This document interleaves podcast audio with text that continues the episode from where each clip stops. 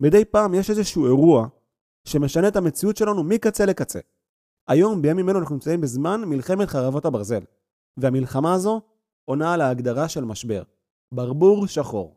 אירוע בלתי צפוי שפשוט מתרחש והופך את המציאות שלנו מקצה אחד לקצה שני. בפרק הקרוב יש לי את הזכות לארח את רועי ראובן. אנחנו הולכים לדבר על נושא מרתק. איך אפשר להשתמש במשברים לטובת יצירת עתיד כלכלי טוב יותר. לרועי ראובן יש ניסיון רב בכל הנוגע לעולמות ההשקעות, הנדל"ן, הפיננסים והעסקים. את רועי פגשתי לראשונה לפני משהו כמו 3-4 שנים. הייתי סטודנט במכללה שלו, מכללת פסגות, ובמכללה שלו למדתי בפעם הראשונה בצורה מעשית את עולם ייעוץ המשכנתאות. במכללה שלו יש עוד המון המון קורסים שעוסקים בשוק ההון, הנדל"ן, יזמות ועוד הרבה נושאים מרתקים. מציע לכם להישאר איתי עד סוף הפרק, כי במהלך הפרק רועי הולך לתת לכם מתנה נהדרת לתקופת משבר. שלום רועי, איזה כיף לארח אותך בפודקאסט שלי. אהלן עדי. קודם כל, אה, כיף לסגור מעגל. אני שמח אה, לארח אותך כאן אה, אצלנו במכללה, ואני יותר מגאה לראות כמה התפתחת. תודה רבה. לפני שככה נקפוץ לפרק ולעומק השאלות, אנחנו קודם כל רוצים לחבק את חיילי וחיילות מדינת ישראל, את השוטרים, את האזרחים, את המשפחות השכולות, את משפחות החטופים, ולאחל לנו בתור עם שעם ישראל חי ועם ישראל ינצח. והכי חשוב להגיד, ביחד ננצח. ביחד ננצח. וזה יקרה. אז הפרק הקרוב הולך לעסוק באחת השאלות המאתגרות ביותר בעולמות ההשקעות. איך אפשר לנצל את התקופה הזו, יותר נכון להשתמש בתקופה הזו של משברים, לטובת יצירת הזדמנויות, בין אם זה הזדמנויות עסקיות, בין אם זה הזדמנויות בנדל"ן, בשוק ההון. איך אתה רואה את הדברים? האם התקופות האלה הן תקופות שהן ראויות להשקעה? טוב, תראה, אני כבר אה, עוד מצעירותי עניין אותי כל הנושא הזה של שוק ההון, היום אני בן, בן 43, המכללה כבר קיימת מעל 20 שנה, אז עברתי כמה משברים בחיים.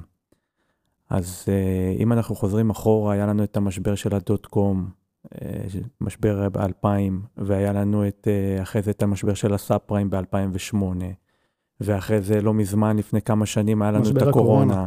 ועכשיו הגיע עוד, ומתחילים להגיע משברים בתצורה טיפה יותר uh, מהירה וזריזה. ואני תמיד אומר לאנשים שאפשר לקחת משבר כהזדמנות, ומצד שני, משבר גם יכול, יכול לקחת אותך למקומות פחות טובים ופחות נעימים. וכל אחד צריך לבחור באיזה צד הוא צריך להיות עם כל הקושי שבדבר, ואנחנו תכף גם כמובן נרחיב ונדבר על התזה הזו שאני מאוד מאוד מאמין בה. אם נסתכל רגע על המשבר של, למשל, המשבר האחרון שפקד אותנו, משבר הקורונה. הקורונה שיתקה את העולם במשך תקופה די ארוכה. שאתה כבר היית בעניינים של ההשקעות. כן, אני בעניינים של השקעות כבר עשר שנים, אבל הקורונה, זה היה המשבר המהותי הראשון שחוויתי על הבשר שלי. פתאום העולם נעצר. הכל, העסקים קפאו, החוקים השתנו. אני זוכר גם ששלחת לי הודעה באותה תקופה. נכון. לא יודע אם אתה זוכר. ואז אמרתי לי, רועי, איך אתה מתמודד עם זה? ואז עניתי לך, מתמודדים ובסוף אפשר להפוך את זה גם למשהו טוב. אפשר לקחת כל משבר ולהפוך אותו, לנסות להוציא מהמשבר הזה את המיטב. אני אומר לעצמי, עכשיו אנחנו במשבר שהוא מלחמה, מלחמה שהיא כואבת, אה, מלחמה על הבית. יחד עם זאת, אני חושב שהתקופות הללו, עם כל הכאב שבדבר, הן תקופות שיכולות לייצר הרבה מאוד הזדמנויות לשינוי, לשיפור, לתכנון מסלול מחדש. נכון. אז אני הבאתי לך משהו, אתה יודע, אני בן אדם שמאוד אוהב להדגים, ולצערי אנחנו בפודקאסט וזה לא מצולם, אבל יש אנשים שאני ממליץ להם בבית ללחוץ על uh, כל הנושא של, uh, אתה יודע, יש אירועים שנקראים ברבור שחור, בלק סוואן באנגלית. ברבור שחור. ואנחנו באירוע כזה. ואחרי זה יכולים לרשום בגוגל black swan in stock, events in stock, והתמונה הזו שכרגע אני מראה לך, ללחוץ על image והיא תעלה לאותם אנשים, זה כתבות, כתבה שאני מלווה אותי כבר הרבה זמן עוד מתקופת הקורונה. מלחמות ואירועים שאנחנו לא יכולים לצפות, כמו קורונה ומלחמות שפתאום זה נוחת עלינו, אנחנו אה, צריכים לדעת איך לנצל את האירועים האלה לטובתנו. ומה הכוונה? למה אני מראה את הדוגמה הזו שכרגע אתה מסתכל עליה? אם אנחנו נלך אחורה לשנת 73, שאז היה בזמנו אמברגו על הנפט, והיה 9-11, והיה, אמרנו, דוט קום, והיה סאב פריים, והיה הקורונה, שגם בתקופת הקורונה דיברנו, ואמרתי לך, בסוף, המשק תמיד צומח למרות המשבר. השוק יוצא מהמשברים האלה. עכשיו, אין עיתוי מתי זה נכון או מתי לא נכון. ראית, הקורונה בתוך חודש, חודשיים, השוק התרסק באיזה 30 אחוז וגם סגר מהר מאוד את, ה, את הנפילות שלו. עכשיו, אף אחד לא ידע להעריך מה המהירות של הירידה ומה תהיה הירידה ומה תהיה המהירות של העלייה. אבל צריך לדעת שהדוגמה הזו שכרגע אני מראה לך, אתה רואה שכל פעם שהגיעו משברים, הם ידעו לסגור את עצמם. ואני מאוד מאוד מאמין בהיסטוריה שחוזרת על עצמה. עכשיו, אני לא בא בקטע של ייעוץ, אני בא פשוט ל- ללמד אנשים ולהראות לאנשים שאם מסתכלים אחורה לתקופות של לפני גם 40 ו-50 שנה, כל פעם המשברים האלה נסגרו. ולמה זו הזדמנות? כי המחירים הולכים אחורה, והשוק מתממש, והוא לא נמצא שוב פעם בשיאים אה, נורא נורא גבוהים. זה משהו שמאוד מאוד אנשים צריכים לחשוב וגם להסתכל על היום שאחרי, כמה שעכשיו אנחנו נמצאים בכל התופת ובימים הפחות, הפחות נעימים. נעימים. אתה יודע, הסתכלתי על הבורסה בשמיני לעשירי, יום אחרי פרוץ המלחמה. וביום הזה פשוט אה, השוק, הבורסה הישראלית, הייתה אדומה.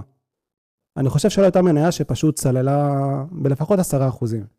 אתה יודע, דיברנו על זה, אמרנו שאם אם, אם, uh, הבורסה יורדת, הרי בסוף אם מניה יורדת, זה לא רק היא יורדת, ואם מדד יורד בחמישה או שישה אחוזים, אז דיברנו על זה גם בקורסים, 80-90 אחוז מהמניות ירדו, ולא משנה אם החברה היא טובה וחברה קטלנית, ולא מזמן הוציאה גם דוחות טובים. כי יש פאניקה בשוק. אה, זהו, והפאניקה מנצחת, ולא משנה מה, ואנשים צריכים להבין את זה. כי לפעמים יש אנשים הסתכלות, הם מסתכלים רק על החברה, ותכף אנחנו נדבר מה ההבדל בכלל בין השקעה לבין מניות ובין מדדים בתקופות כאלה, כי צריך לקחת בחשבון, אתה יודע, אם אנחנו מסתכלים אה, אחורה עוד פעם, אני לא יודעת כמה אנשים פה מכירים, אבל בשנת 2001 היה אנרון, זו הייתה מניה בתחום האנרגיה בארצות הברית, התרסקה. היה קודק, היה לימן בראדרס בסאב פריים, מניות שפשוט נמחקו.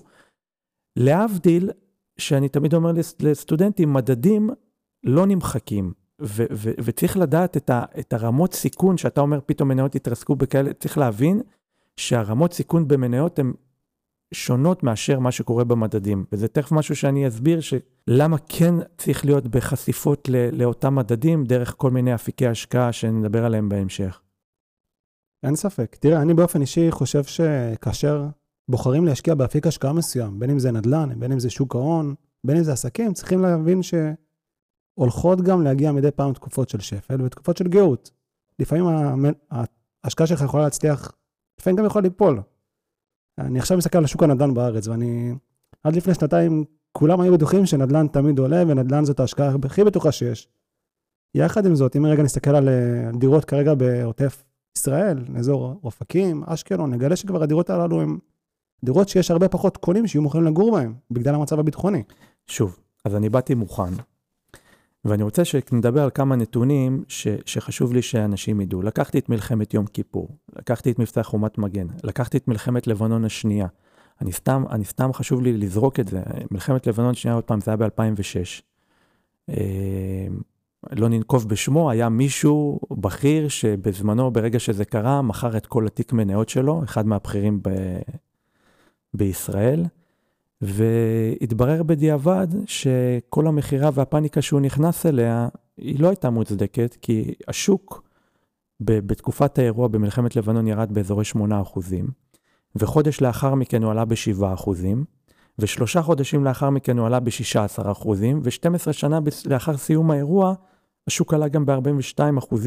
זה רכבת הרים, שוק ההון. אז אז נכון, אז עכשיו, אבל לעומת זאת במלחמת יום כיפור, שזה היה ב-73, עוד פעם, אני, אני יותר מתייחס לתקופות, למה נתתי את מלחמת לבנון קודם? כי זה יותר לדעתי אקטואלי למה שקורה כרגע, כי המשק עדיין הגיע משק חזק, עזוב שהאינפלציה אה, התרוממה, אבל היא, היום היא כבר, האינפלציה השנתית עומדת על 3.8, והריבית עלתה, ואתמול היה לנו גם הודעת ריבית, שאנחנו עדיין ללא שינוי, קפואה. ואני חושב שעשו נכון אה, שעשו את זה. ולהבדיל לאחר יום כיפור, האינפלציה קפצה בטירוף, הגיעה עד מעל 400 אחוז באזורי שנת 83-84. ו, ופה אנחנו מגיעים עוד איכשהו עם משק שהוא יחסית יותר טוב, עד כמה שניתן אה, להגיד.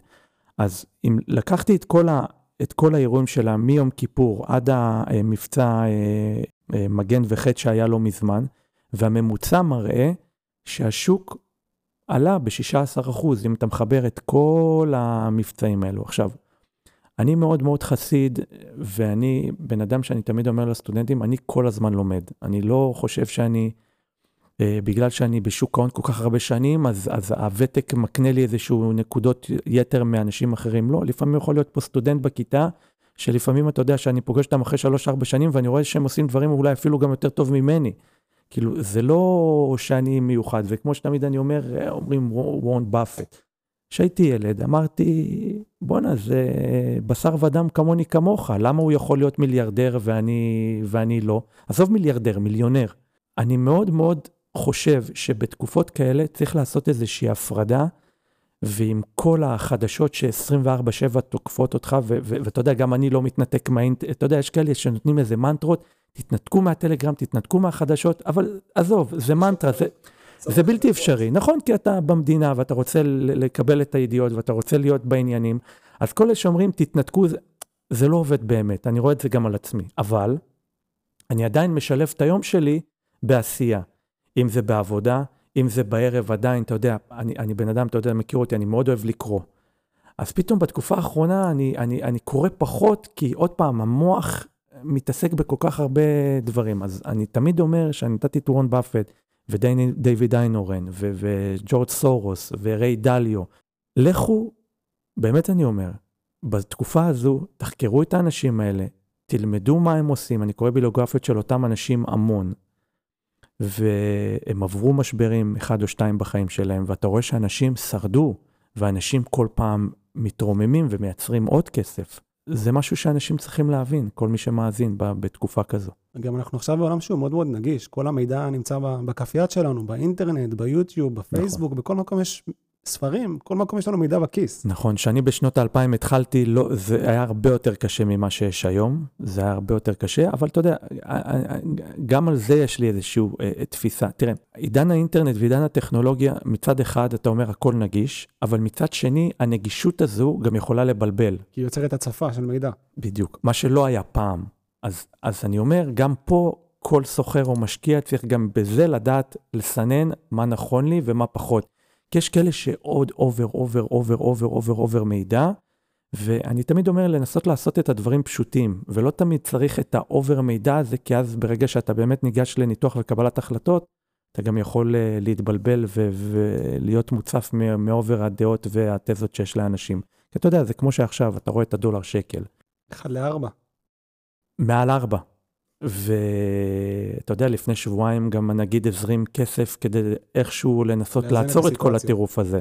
אני תמיד אומר, גם בשנת, אה, לפני 2008, 2009, סטנלי פישר בזמנו, גם הזרים אה, המון המון כסף לשוק, אבל זה בסוף לא הצליח. כי אני תמיד אומר שבסוף המגמה והטרנד וכוחות השוק הם מנצחים, עם כל הכבוד שיש לנגיד בדרך, ו- ורואים את זה, עדיין הוא לא הצליח לייצר פה איזושהי בלימה. כל דעה שיש, יש גם דעה הפוכה. צריך uh, לדעת לסנן את זה, ובסוף אני אומר, לכו עם הכלים שלכם ועם התחושות בטן ותפעלו, וברגע שטעיתם, תפעילו הגנות. מאוד מאוד פשוט. נראה לי שהחלק הכי קשה בהשקעות זה לעצור רגע, להסתכל על ההווה ולהגיד לעצמנו, יש לנו פה איזשהו צורך להסתכל בראייה מאוד מאוד רחוקה. עשר שנים קדימה, עשרים שנים קדימה, רגע, להבין שגם עכשיו יש, אם יש איזשהו משבר שתוקף אותנו, המשבר הזה מתישהו יחלוף. כאשר המשבר הזה יחלוף, גם יגיעו הזדמנויות. הרי אם רגע נחשוב על זה, הכלכלה לאורך זמן תמיד אה, הולכת לצמוח ולהיות במגמת עלייה. ככה החיים האלה עובדים, אנחנו תמיד במגמת צמיחה, מגמת עלייה, מגמת התקדמות, מגמה של פיתוח אישי, עסקי, חברתי. הרי מטרת החיים היא התפתחות, אנחנו לא יכולים להישאר תמיד באותו מקום, באותו אזור נוחות, וצריכים תמיד לשאוף לעבר מטרות גדולות יותר. אני אשאל אותך שאלה, מה, מה אתה יכול להגיד כרגע לכל אה, אותם אנשים שהם מתלבטים האם להשקיע בנדל"ן, האם להשקיע בשוק ההון, יש להם את הפחד הזה? מה, מה היית אומר לאותם אנשים? שאלה טובה. תראה, קודם כל, אני מאוד מאוד מאמין, אני לא יודע עד כמה אנשים uh, מבינים את זה, אבל 80 אמ, אחוז זה מנטליות בתחומים הללו, ו-20 אחוז זה בסך הכל ידע. ואנשים צריכים להבין את, ה, את המספר הזה שכרגע אני אומר, אה, שאני אני מאוד מאוד אה, מאוד מאוד מאמין בו. עכשיו כולם במגננה על הכסף שלהם, וכולם ברגרסיה אחורה. דווקא בתקופות כאלה, כמה שזה קשה להגיד, אבל צריך לעשות את זה, ואני עושה את זה. מקטט רגליים ומנסה לחפש את העסקה הבאה, אם זה בנדל"ן, אם זה בשוק ההון, מכין כבר את התוכניות עבודה שלי למניות ש, שאני חושב שהן חברות טובות ו, והתרסקו, והמחירים כרגע הם לא ריאליים. ואני אומר גם, אתה יודע, יש כאלה שאומרים, אני רק בארצות הברית, אז מה מעניין אותי מה שקורה בישראל? זה לא נכון. כלכלה משפיעה על כלכלה אחרת. זה... לא, לא תמיד הייתה קורולציה בשנים האחרונות. היו, היית, הייתה תקופה שתל אביב עלה והנסדק בארצות הברית ירד. פעם זה היה עוד איכשהו, הקורולציה הייתה דומה. אני דווקא אומר שמשקיע חכם צריך להיות איפה שיש הזדמנויות. נתתי דוגמאות, ג'ורג', ג'ורג' אה, סורוס בזמנו עשה המון המון כסף על הלירה סטרלינג הבריטית. מזה הוא התעשר. עכשיו, יש הרבה אנשים שאומרים, אני רק בארצות הברית, כי ארצות הברית זה השוק הגדול, זה, זה כולם סוחרים שם, אבל אולי עכשיו מתחילות להיווצר הזדמנויות בישראל. גם בתור ישראלים יש לנו את היכולת אה, להסתכל על השוק הישראלי, אנחנו מכירים אותו הכי טוב שיש. נכון. אנחנו נמצאים בישראל, אנחנו חווים את ישראל. יש לנו הרבה יותר מידע של uh, אדם שהוא תושב חוץ, אין את המידע הזה. נכון. למשל, אם רגע נסתכל על השבועיים האחרונים, נגלה שהרבה אנשים עושים קניות בסופרים, קניות בזמן מלחמה. אז מן הראוי שאם יש המון המון קניות בסופרים, אם רגע נחשוב על זה, יש סיכוי גבוה שהרבה אנשים יוציאו כסף בסופרים, מה שיגרום למניות של הסופרים לעלות ולצמוח. נכון. עכשיו, תראה, הרבה משקיעים צריכים לדעת בתקופות האלה, ואנחנו רואים את זה בעולם הנדל"ן, אתה רואה, הייתה פה קפיצה בריביות, ואף אחד לא, לא ציפה שנגיע ל, לריביות כאלה. אבל הגדולים שממונפים, ועוד פעם, אני לא אנקוב בשמות, אה, כי אני מכבד את אותם אנשים, כי זה אנשי עשייה, ובסוף גם הם טועים בדרך, אבל מי שאובר ממונף מעבר ליכולות שלו, ולא תמיד מוכן ל- ליום השחור שיגיע, והוא תמיד מגיע, ואמרנו ברבור שחור, אף אחד לא יכול לזהות אותו, הוא בבעיה. אבל מי שמגיע לא שמן ולא התמנף מעבר ליכולות שלו, יכול לעבור תקופות כאלה בצורה טובה. עכשיו, תראה, אנחנו נמצאים בשוק ש... אני לא יודע מה המאזין בצד השני, מה, מה האופי שלו ומה המנטליות שלו, אבל אני יכול להגיד דבר כזה, מי שבמנטליות שלו הססן ופחדן ולא יכול לישון בלילה בגלל שהשוק יכול, הרי אנחנו עכשיו נהיה בשוק תנודתי, לא יעזור. זה יכול להיות חמישה אחוז למטה וארבעה אחוז גם למעלה. זה מה שקורה בתקופות מלחמה. אנשים צריכים להבין את זה, ושיעקבו אחרי מה שאני אומר, לדעתי אלה הדברים שיקרו. אם אתה לא ישן טוב בלילה ולא, ומחר תקנה איזשהו משהו וזה לא עושה לך טוב, אז אל תעשה. כאילו, יש כאלה תמיד אנשים שואלים אותי, תקשיב, אתה מתעסק בשוק ההון, אתה מתעסק בנדל"ן, אתה מתעסק ביזמות, מה, כל הזמן אתה עושה? לא. אני לא כל הזמן עושה, יש לפעמים תקופות שאני לא יודע לקרוא את המפה, אני לא מתבייש, אז אני עושה איזשהו הולד, אני אומר, תמיד יהיו הזדמנויות. איך רשמנו בספר משולש הכסף שלנו, יש לנו משפט, אני אחרי זה אקריא אותו, בזמן משבר הקלפים מת, מתערבבים מחדש. ואני מאוד מאוד מאמין בזה, אז, אז צריך לחכות לעיתוי הנכון. מצד שני, יש כאלה שרואים את הנפילות החדות האלה ומתחילים להצטייד, כי הם רואים את הדברים לטווחי זמן אה, ארוכים יותר. עכשיו, אני כבר אומר לאנשים צעירים שיש להם גמל להשקעה וקרנות השתלמות, והמסלולים שלהם הם טיפה, אתה יודע, היום אפשר לשנות, לשחק בין המסלולים. לדוגמה, בקרן השתלמות, לעבור מנייתי לכללי ולהוריד חשיפה ל-50%. אז אנשים צריכים לדעת האם המכשיר הזה כרגע אני מפעיל אותו או לא מפעיל אותו, זה גם כל הדברים האלה שאני מסביר, זה ללא אירוע מס, זה בהרמת שיחת טלפון. אה, כנ"ל בגמל להשקעה. אם אתה צעיר ואתה מסתכל על הדברים לטווחים יותר ארוכים, כמו שהסברנו, אז לא בהכרח צריך לנסות uh, כל הזמן לתזמן את השוק, כי זה דבר שהוא לא תמיד קל. אתה יודע, יש uh, בקרב צעירים, יש, איזושהי, יש איזשהו רצון. להתעשרות מהירה. אנשים בגילי, אנשים יותר צעירים ממני, רוצים לעשות הרבה מאוד כסף במינימום זמן. ולפעמים הם מתפתים לעשות כל מיני אסטרטגיות, נקרא לזה השקעה, שהן בעלות סיכון מאוד מאוד גבוה. כשהכול הולך טוב, אז הכל נהדר, והם יכולים לעשות גם אחוזים מאוד מאוד יפים על הכסף שהם השקיעו, אבל כשדברים משתבשים, הם פתאום מגלים שהם לא כל כך חכמים, והם גם לפעמים מקבלים מכה שהיא מאוד מאוד כואבת.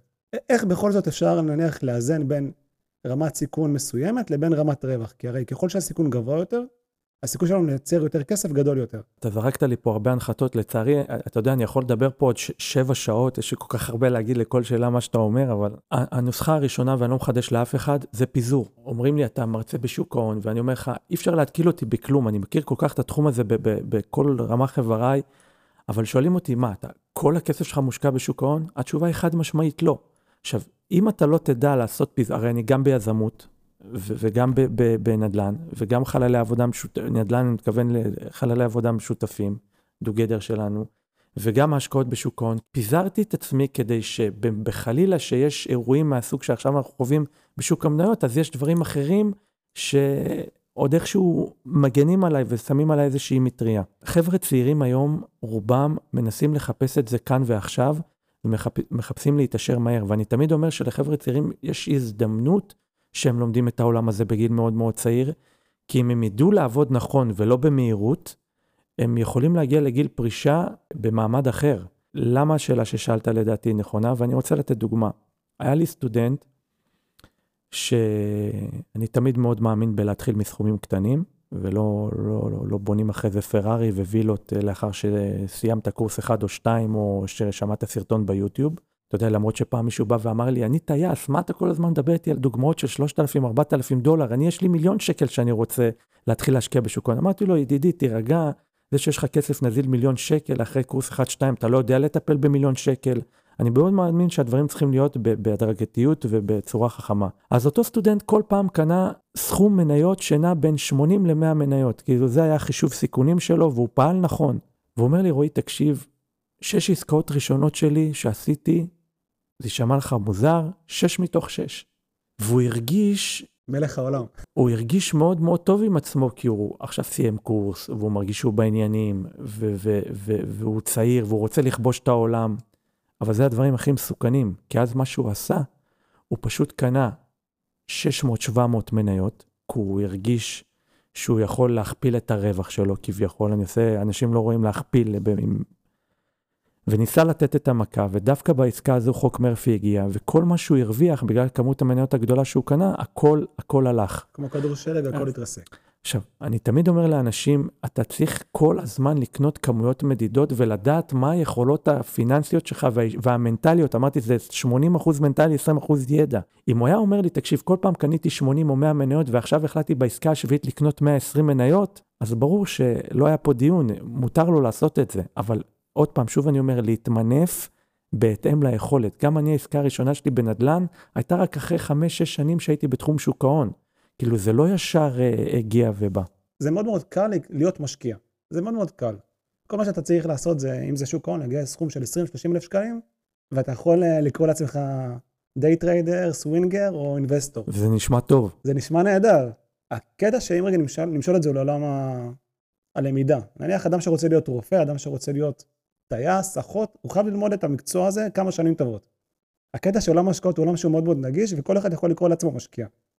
ואני בא בגישה כזו, אם אתה רוצה לקרוא לעצמך משקיע, תקיף את עצמך קודם כל באנשים שעושים את זה כמה שנים, אנשים שהם מבינים מה הם עושים, אנשים גם שהפסידו הרבה מאוד כסף לדעתי. כי מהאנשים האלה אפשר ללמוד את הכלים הכי טובים, איך לפחות לא, לא לטעות ברמה שהיא תקף כל כך. מסכים, אבל גם על זה יש לי מה להגיד. נשמח. שוב, אני, אני אתן לך דוגמה מניסיון. היית בסניף שלנו ברמת גן? לא. לא. אני קורא לזה רמת גן, זה באזור בני ברק, איפה שאתה מכיר את האזור של בסרים, בסר 1, בסר 2, בז... ליד אצטדיון כן, כן. רמת גן? זה אוקיי. רמת החייל, אזור של... נכון, נכון. אתה יודע, אולי אני אסתור את עצמי, כי אני, אני מאוד מסכים איתך שצריך להיות עם יועצים ואנשים עם ניסיון, ו... אבל מצד שני, כאילו אמרנו, החבל דק, בין כל היועצים האלה, בסוף מה קורה בשטח. למה, למה אני נותן לך את הדוגמה של, אה, של הסניף שלנו ברמת גן, בני ברק, יותר נכון. בשנת 2010 עשינו את העסקה הראשונה שלנו בנדל"ן, אני ויניב.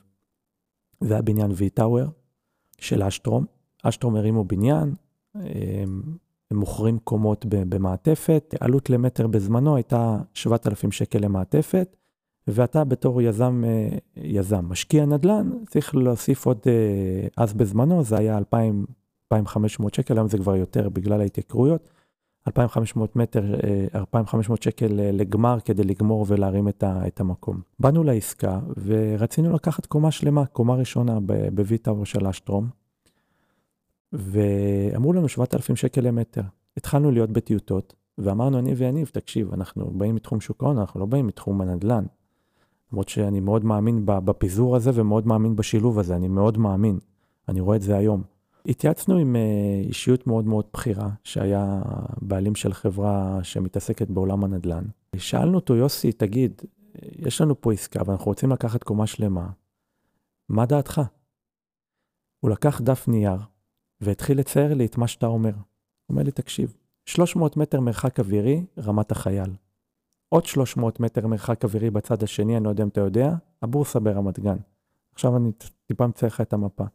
ואתם נכנסים פה לתוך מובלעת שנקראת בני ברק, ואז בזמנו שהיינו, תאמין לי, הכל היה שם אסבסט ותחנות אוטובוס, זה היה נראה רע, היום זה נראה מנהטן, מה שהולך שם. והוא אמר להם, אתם שתי חבר'ה מתלהבים, משוגעים, שאתם uh, מתלהבים מעצמכם. בגיל שלכם, מה אתם uh, רצים לקנות קומה שלמה? לא יהיה, לא יהיה מישהו ב, ב, שירצה לשכור מכם את המקום, ואז תישארו ריקים, והסכנה היא גדולה, יש דמי ניהול, יש ארנונה, שהכל במכפלות לעומת רכישת דירה. באותו רגע אני ויניב קיבלנו פיק ברכיים, אני לא אשכח את זה. רגליים קרות. ואנחנו חוזרים לאשטרום, ואנחנו כבר בטיוטות על קומה שלמה, ואומרים, אה, מצטערים, צריך לשנות את כל מה שרשמנו, אנחנו צריכים לחתוך את הדבר הזה בחצי. עכשיו, למה אני מספר את הדוגמה הזו? הכי קל זה היה להקשיב לה, להתייעצות הזו שעשינו, ויכולנו להגיד, תשמע, הוא מבין נדל"ן, אנחנו בסך הכל ילדים שעושים את העסקה הראשונה שלהם.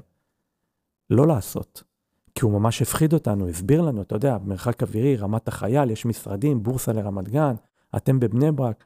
החבל היה כל כך דק כדי להרים ידיים ולבטל את כל העסקה הזו, וזה עבר בראש. למה אני מספר לך את הסיפור הזה? כי אם אנחנו מסתכלים היום על 2023 ויכולים לבדוק את זה ברשויות המיסים, עסקאות שנמכרו שם בשנה האחרונה עומדות היום על 15-16 אלף שקל למטר.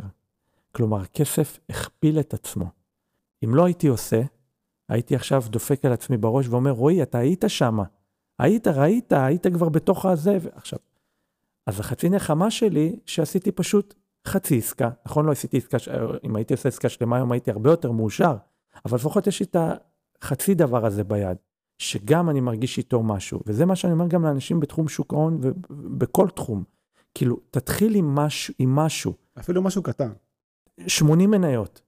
50 מניות, ברגע שעושים את העסקה הראשונה... הרעב מתחיל לגדול. אי אפשר להסביר את זה, אני יודע, זה לפעמים נשמע שהעסקה הזו התחילה לפתוח לנו צ'קרות, ומשם זה, אתה, פתאום זה מתחיל להיות, כי אתה בעניינים, ואתה רואה את הדברים זזים, ואתה מייצר משהו, ואתה מתחיל להתכנס לעשייה של בינוי. ו, אתה פתאום מכיר אנשים שמכירים אנשים, בדיוק. ואתה צריך חברויות. אז למה אני אומר את מה שאתה אומר לכם? החבל הוא דק בין העצות שאתה מקבל, שאני לא פוסל, אמרתי, תנסו ללמוד מאנשים שלא כל הזמן ייעצו לכם מה לעשות, אלא תראו מה הם עשו, ולא כל הזמן לחפש את ה... את הדעה שלהם. אתה יכול בדיוק. להקשיב. כן, אה, אבל גם ללכת עם התחושת בטן. אתה מבין? הדוגמה שאני נתתי זה לעשות חצי, זה לפחות לעשות משהו, כי פחדנו מהסיכון, הפחידו אותנו.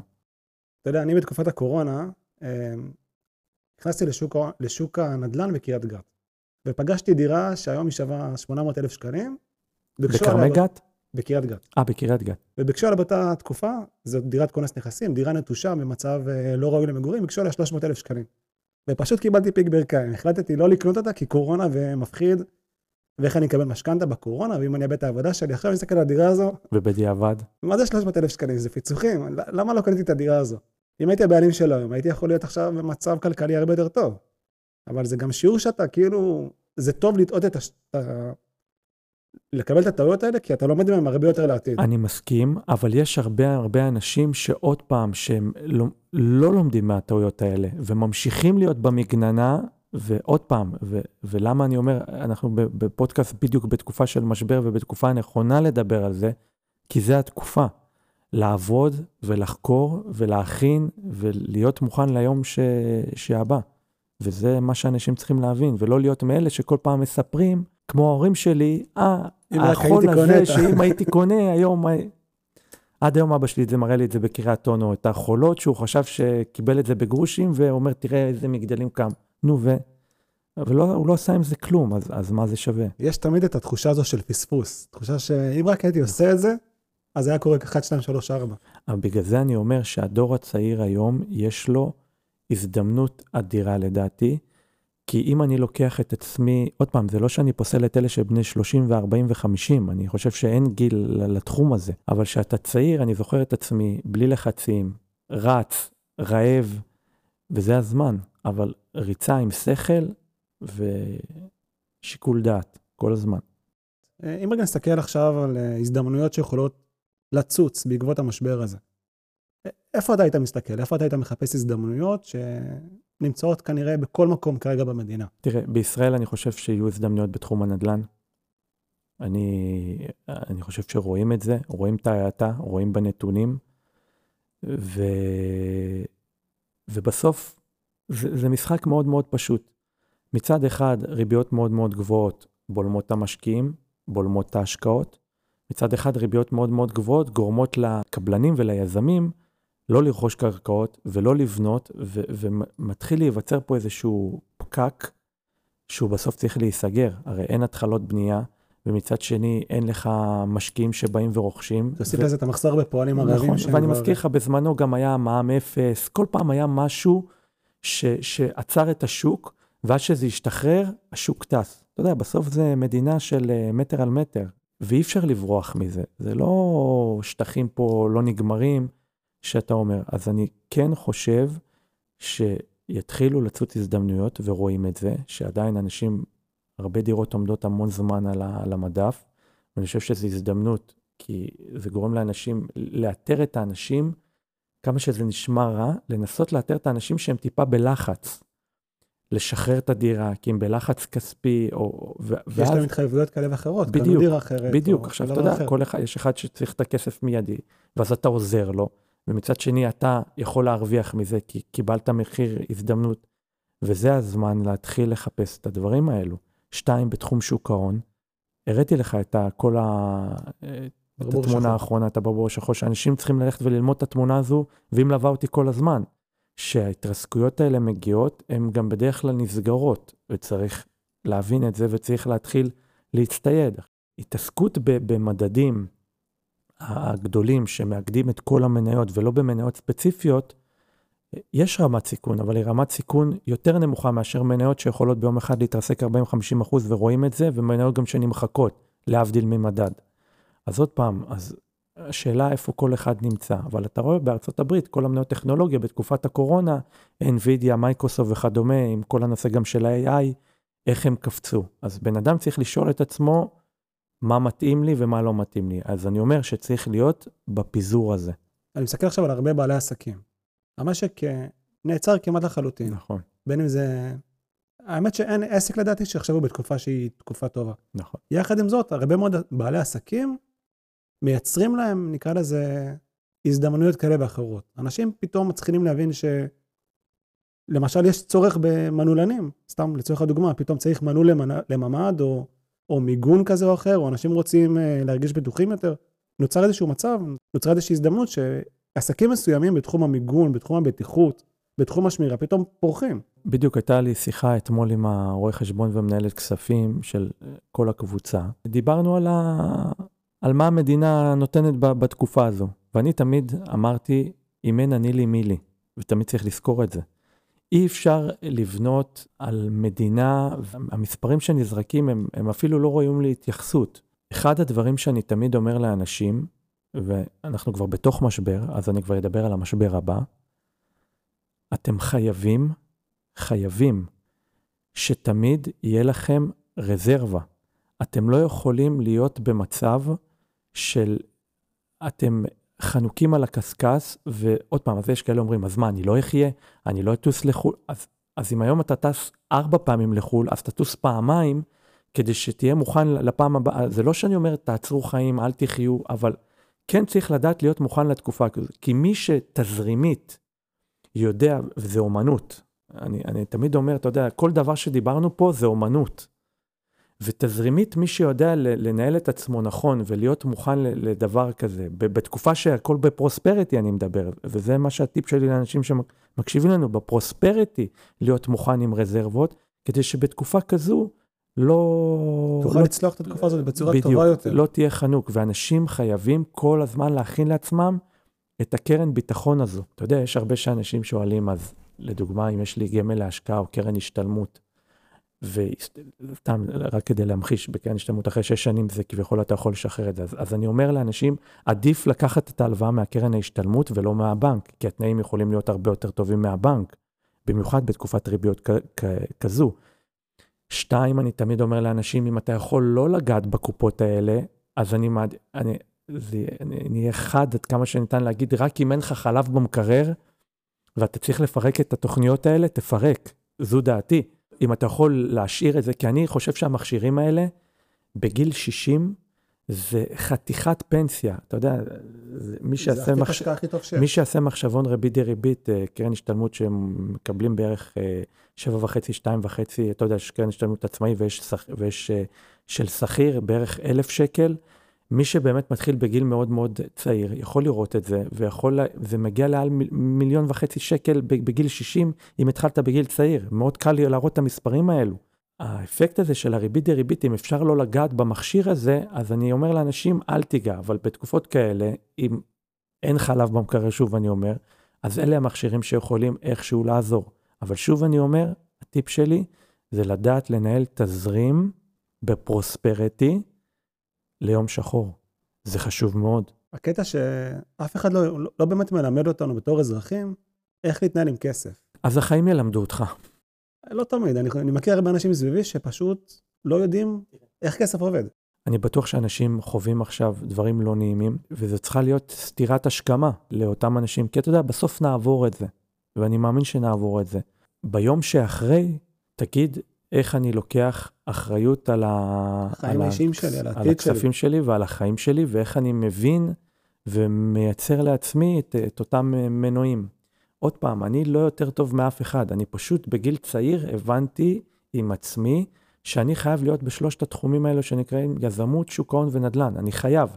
עכשיו, אתה לא תראה אותי מחר בסטארט-אפ, אתה יודע, הרבה פעמים אמרו לי, בוא תשקיע בסטארט-אפ. אני לא משקיע באף סטארט-אפ, כי אני לא מבין בזה. אז אני לא נוגע בזה. או שמחר תראה אותי במכולת, ואני יכול לפתוח מכולת, אבל עוד פעם, אני לא אפתח כי אני לא, לא שם. כי אין לך את הכלים להבין איך העסק הזה עובד. נכון, אז אני נוגע במה שאני מבין, ושלושת העולמות האלה, הם, אחד מדבר עם שני, אני רואה נדל"ן ושוק ההון, זה מבחינתי אותו עולם, כמה שזה נשמע הזוי, זה אותו עולם. נכון שצריך להג... להכיר את האותיות בנדל"ן ואת האותיות בשוק ההון, אבל סיכוי וסיכון. החשיבה בעולמות הנדל"ן, החשיבה בשוק ההון, היא תמיד עובדת על אותם נכון, עקרונות. נכון. ואם אתה מבין את הדרך וגיבשת לך את האסטרטגיה, אז אז זה עובד. אני תמיד אומר לאנשים, אני, הספר ששינה אותי, ואני חייב לו את החיים שלי, זה חשוב להתעשר, ואני ממליץ על זה לכל כיתה שאני בא. אני עכשיו רב עם הבת שלי, שהיא בת 15, שתיקה את הספר הזה, והיא אומרת לי, אבא, אני לא מסוגלת. לא מס... ואני דוחף לה את הספר הזה. זה ספר שהוא מאוד מאוד uh, קשה לקריאה בפעם הראשונה, אבל ככל שקוראים אותו, פתאום נופלים אסימונים אחד אחרי השני. חד משמעית, זה ספר שצריך להיות איתו עם מרקר צהוב, ולקרוא אותו כמה פעמים. אני קראתי אותו שבע פעמים. לפני חמש שנים קראתי אותו בפעם השביעית שלי. לי הוא הפך את החיים. אני לא מנסה פה לא, לגרום לאנשים להוציא 70 שקל, 80 שקל בסטימצקי, אבל אני חושב שזו הוצאה שהיא שווה את עצמה. זאת אותי, השקעה. אותי, אותי זה הפך. ושוב, החוכמה זה לדעת לקחת את הדברים ולעשות איתם משהו. זה ההבדל. אני שומע כל מיני אנשים שאני מדבר איתם, יש להם את התירוצים הגבוהים הללו, למה הם לא משקיעים. יש את החבר'ה שיגידו שאין להם זמן פנוי. חבר'ה שיגידו לך קזינו והימורים. שוק ההון זה הימורים. מי שיקרא את הספר שלי יראה מה ההורים שלי חשבו, אני רשמתי על זה פרק. שההורים שלי הם שני עובדי מכון ויצמן, ושסיימתי צבא, אני ויניב כל יום היינו בבית של אחד של השני במשך שנתיים, ואמרו לי, רועי, אתה בחור פיקח, ומה אתה עושה, ולמה אתה מתעסק בהימורים האלו, ולמה... ואמרתי לך, אני הסתכלתי על הדמויות שהצליחו, אני לא הסתכלתי על הדברים הרעים, כמו שכולם תמיד אוהבים לראות. עכשיו, אני לא אומר שזה לא מקום מסוכן ומקום בטוח, ממש לא. אבל אם יודעים לעבוד, ויודעים לעשות את זה צעד אחר צעד. אם מכירים את כללי המשחק. ומכירים את כללי המשחק, אז אני חושב שזה אפשרי. ואם לא מחפשים התעשרות מהירה, אז זה אפשרי. אתה יודע, אמרת שאתה מרבה לקרוא ספרים. אני, יש לי הרגל לקרוא ספרים תוך כדי שינה. אמיתי. אני פשוט נכנס ליוטיוב, יש ספרים שהם אודיוקאסט, ותוך כדי שנה אני מאזין לספר. אני מתעורר בבוקר, אני לא יודע להסביר את זה, אני מרגיש כאילו למדת, כאילו הקראתי לעצמי ספר תוך כדי שינה. אוקיי. Okay. ואני קם, אני פתאום מגלה שאני מחבר כל מיני נקודות ש... כאילו גם כשאני יושן אני מרבה ללמוד. זה, זה מטורף, אתה מגלה שגם כל הספרים בעולמות ההשקעות, הם תמיד אותו מידע בדיוק, אבל מחבר אחר. נכון. כלומר, העקרונות פשוט חוזרים נכון. על עצמם, וזה מדע מדויק איך אפשר להתעשר. נכון. ואם מישהו אחד מצליח להתעשר, גם אתה יכול להתעשר, וזה... אני מסכים איתך, זה אותם uh, משפטים בשינוי הווריאציה, נכון? אבל אתה כל הזמן צריך לקרוא, כדי שכל הזמן המוח שלך יהיה באותו, באותו מוד של השקעות והצלחה, ו... ו, ו ואתה יודע, אני תמיד אומר לסטודנטים, יש לקרוא ויש לקרוא. כאילו, זה לא שעכשיו אנשים אומרים, אה, הוא אמר אה, חשוב והתעשר של נפוליאון היל, אני אלך לקרוא כדי לסמן וי כי הוא אמר. הדברים הם הרבה יותר עמוקים, וזה מה שאני מנסה להסביר לאנשים. זה, זה, הקריאה צריכה להיות יותר עמוקה, שאם משהו שאתה מרגיש שהוא לא יושב אצלך, זה לקרוא עוד פעם עוד פעמיים את העמוד הזה, למרקר לך את הדברים, וזהו. להתפתח. זה... לדעתי ספרים זאת ההשקעה הכי טובה שקיימת בעולם הזה. אני חושב שזה יותר טוב מתואר. זו אני, דעתי. אני באופן אישי אדם שהוא, אני, אני לא, אין לי שום דבר נגד השכלה אקדמית, אני פשוט בלי תואר. אני פשוט אני חושב ש... אני חושב שספרים, נכון. אני חושב שספרים וללמוד מאנשים שעשו את זה, זה הכי טוב שיש. נכון. כי הידע נמצא בכל מקום, וגם אנשים שהם מצליחים, אם אתה תבקש מאדם שהוא מצליח, תבקש עצה מאדם שהוא מצליח, אני מתייעץ המון עם אנשים שהם מצליחנים, וכל פעם שאני מתקשר לאדם שהוא מצליחן ואני מתייעץ איתו, זה כאילו, יש רעב לשתף, יש רצון ל... לתרום מהידע, להעניק, לדבר על זה. נכון. אנשים בטוחים שאנשים עשירים אוהבים לשמור את הידע רק לעצמם ואת הסודות לעצמם, אבל זה פשוט לא נכון. זה ממש לא נכון. תראה, זה כמו שיש כאלה שאומרים לי, אם אתה כל כך טוב, אז, אז למה אתה מלמד? או זה כמו שעכשיו, אם אתה כל כך טוב, למה אני בא ו- ויושב איתך שעה, אני יכול לעשות דברים אחרים? כי אני תמיד אומר, גם המכללה, שום דבר זה לא לשם שמיים, זה, זה עוד מקור הכנסה. רק פשוט הכסף שאני מרוויח בעבודה הזו, לדוגמה, זה לא משנה אם זה 20, 30 או 100 אלף שקל, אני כל הזמן דואג להטעין את זה באפיקים שימשיכו לייצר לי מהכסף הזה עוד דברים, וכל אחד ככה צריך להסתכל על זה. כאילו, אם זה ירושה, אם זה כסף שקיבלת, אם זה אלף ואחד דברים, כל הזמן לחשוב איך השקל שאתה עובד, איך, איך הוא נהיה יותר. הקטע שרוב האנשים פונים לפי נוסחה מאוד מאוד פשוטה. הזמן שלהם שווה כסף. כשהם מוכרים את הזמן שלהם, הם מרוויחים כסף. אני בא בגישה אחרת, אני רוצה לעשות כסף גם כאשר אני יושן, גם כאשר אני בחו"ל. אני רוצה לעשות כסף 24/7, וגם אני לא בהכרח רוצה להזיע עבורו. אבל אם צריך להזיע ולעבוד בשביל הכסף, אני אזיע, אין לי בעיה. אבל אני רוצה להרוויח כסף תמיד. ולא ממקום הכנסה אחד, אלא מהרבה מקורות הכנסה, וכמו שאתה אומר, פיזור, לגוון, לייצר הזדמנויות. נכון, נכון. האם עברת איזושהי חוויה בחיים שלך בתור נער, שמשכה אותך לעולם ההשקעות? טוב, שוב אני אחזור לך, תקרא את הספר שלי, אבל... אה, יש לי אותה בבית, אל דאגה. אה, תראה, ההורים שלי, אמרתי לא, לפני כמה דקות, הם שני עובדי מכון ויצמן. הם לא מדענים במכון ויצמן, הם עובדי בק אופיס היו במכון ויצמן, היום הם בפנסיה. וכשהייתי ילד, אני עד גיל 18 לא הייתי בחו"ל. וכשהייתי ילד, תמיד ראיתי את ההורים שלי חיים ממינוס למינוס והלוואה. ואני לא יכול להגיד שהייתה לי ילדות אה, קשה, או אה, אה, היה לנו בית קטן, אני לא יכול להגיד את זה, אבל אני ראיתי כל חודש איך מנסים לסגור את החודש. וההורים שלי בכלל דחפו אותי לתחום לימודי האלקטרוניקה. אני תמיד אומר שאני היום לא, אפילו לא יודע לחבר מנורה, כי, כי אני לא אהבתי את זה ולא התחברתי לזה, אבל אז בזמנו אלקטרוניקה זה היה וואו. וכשראיתי את ההורים שלי חיים מחודש לחודש, אמרתי, אני לא פה. אני לא רוצה להיות בדבר, בלופ הזה, ואני רוצה חיים אחרים למשפחה שאני אבנה בעתיד. ואז נפל לי בגיל 15-16 הספר הזה שעכשיו אמרתי לך עוד פעם, לא מזמן חשוב להתעשר, שהוא שינה אותי.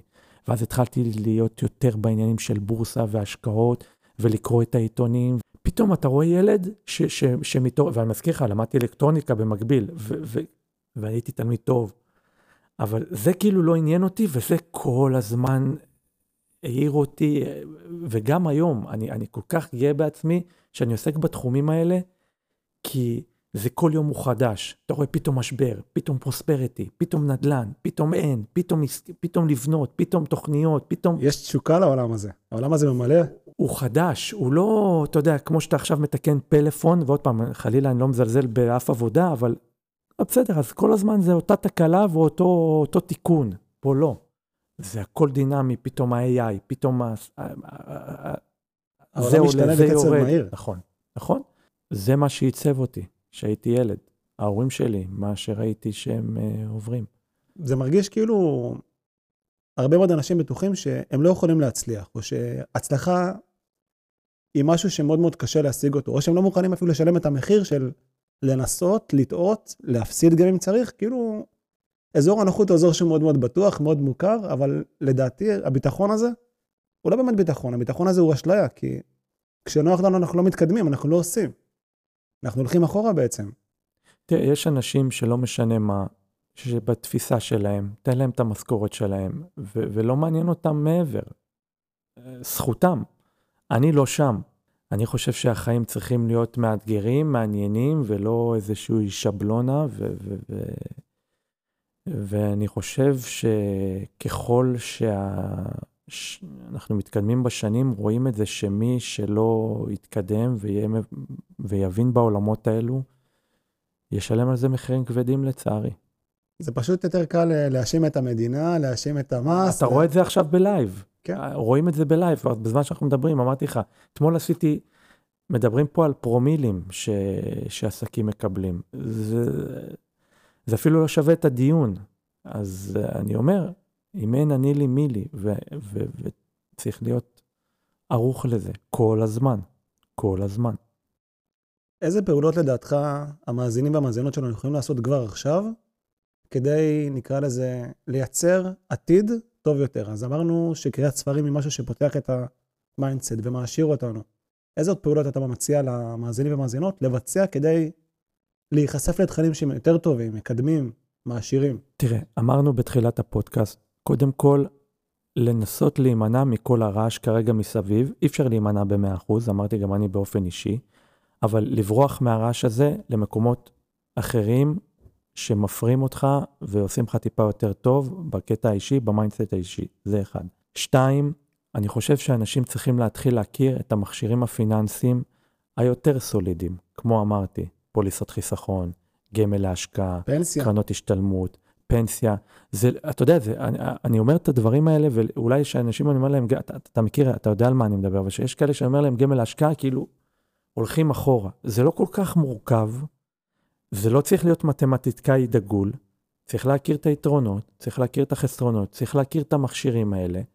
ו, והעולם... זה לא מסובך, זה, זה קיים זה, בכל מקום. נכון, אתה יודע, אני רואה, יש אנשים שלפני שהם באים ללמוד, צריך אנגלית, צריך מתמטיקה ברמת חמש יחידות, זה אנשים ששואלים את השאלות האלה. עוד פעם, כמובן שאם יש לך את היכולות האלו, אז אתה ביתרון, אבל זה לא משהו שהוא סף כניסה, מה שנקרא.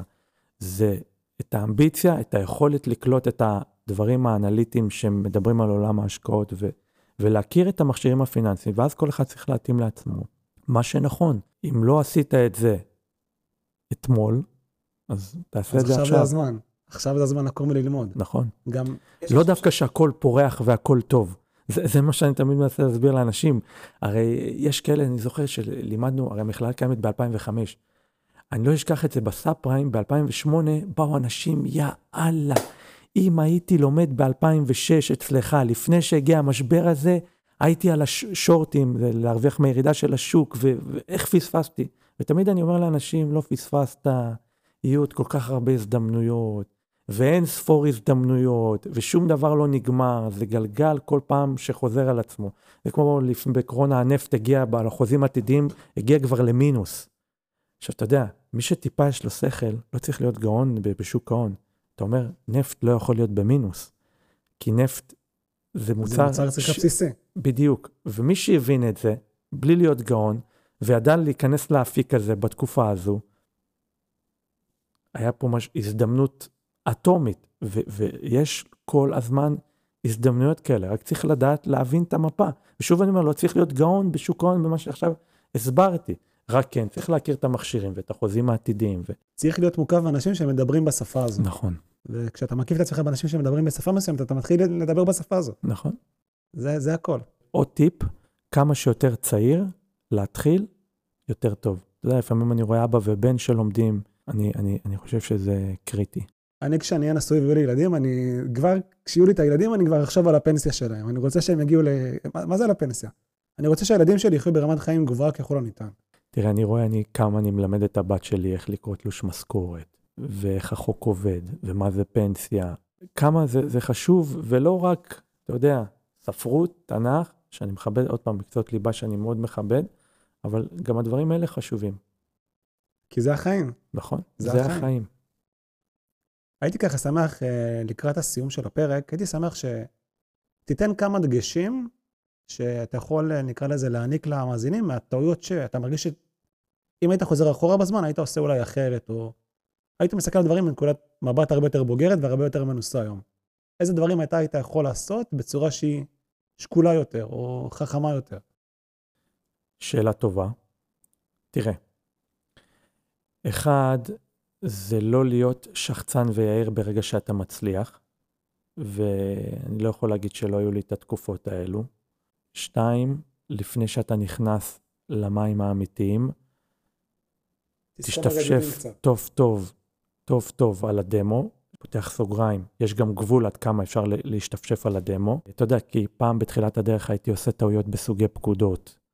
אם הייתי רוצה לעשות uh, קנייה בהוראה עתידית בשער גבוה יותר והייתי משתמש בפעולה הפוכה, או נכנס לשורט ורוצה להיכנס לשורט ומשתמש בפעולות הפוכות, זה קורה. וזה טעויות מאוד מאוד יקרות וזה גם. וזה טעויות יקרות, אז אם אתה משתפשף בדמו על הדברים האלה טוב, ולא סתם אומר, יש לי דמו של 100 אלף דולר ולוחץ על הכפתור ומה יהיה יהיה, ומתלהב כשזה עלה ב-5,000 או 4,000 דולר ולא מבין באמת מה עשית, זה מבחינתי לא שווה כלום.